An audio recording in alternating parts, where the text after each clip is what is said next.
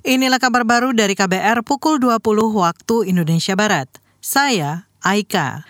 Pemerintah berencana memberikan relaksasi pajak terhadap barang-barang kiriman milik pekerja migran Indonesia PMI.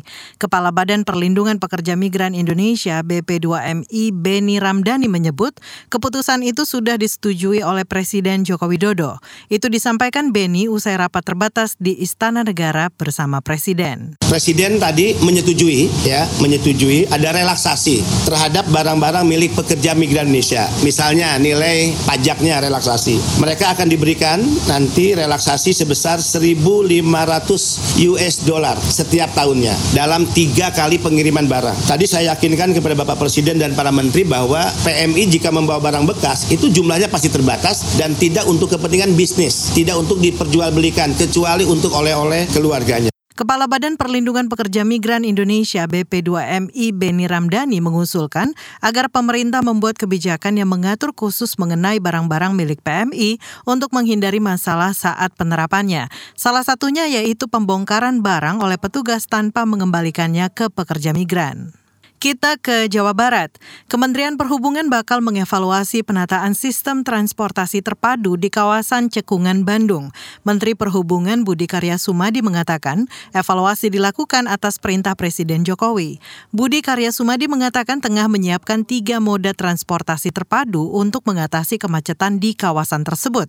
Budi menyebut moda transportasi kereta api sudah tersedia, namun masih memerlukan beberapa perbaikan. Dan kami diberikan waktu satu bulan untuk melaksanakan. Apa yang dilakukan, Pak Gubernur mempunyai planning, tetapi paling nggak ada tiga moda yang akan kita lakukan. Satu adalah moda transportasi kereta api. Kita sekarang ada timur barat sudah ada.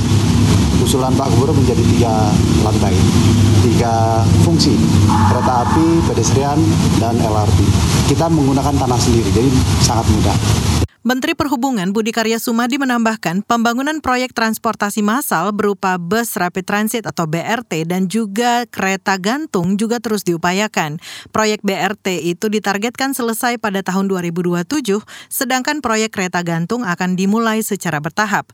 Sementara itu Gubernur Jawa Barat Ridwan Kamil mengatakan anggaran daerah tidak cukup untuk membiayai proyek penataan cekungan Bandung yang mencapai sekitar 100 triliun rupiah. Saudara, kawasan cekungan Bandung Bandung atau Bandung Metropolitan merupakan kawasan strategis nasional di Jawa Barat yang meliputi Kota Bandung, Kota Cimahi, Kabupaten Bandung, Kabupaten Bandung Barat, dan Kabupaten Sumedang. Kita ke Jawa Tengah. Badan Penanggulangan Bencana Daerah BPBD mencatat sebanyak 16 kabupaten kota di wilayahnya dilanda kekeringan pada kemarau 2023. Kepala Bidang Kedaruratan BPBD Jawa Tengah di Kiruli mengklaim telah mendistribusikan air bersih sebanyak lebih 2,5 juta liter di daerah yang dilanda kekeringan. Per 27 Juli Jumat kemarin. Kalau misalnya kabupaten kota ini sudah ada 16 kabupaten kota. Dari 16 kabupaten kabupaten kota ini meliputi ada 48 kecamatan di 87 desa. Hmm. Kalau total air distribusi Kepala Bidang Kedaruratan BPBD Jawa Tengah di Kiruli memerinci tiga daerah terdampak kekeringan paling parah berada di Kabupaten Blora, Kabupaten Grobogan, dan Kabupaten Sragen. Diki mengimbau masyarakat untuk waspada dan tidak membuang puntung rokok sembarangan selama musim kemarau untuk mencegah terjadinya kebakaran.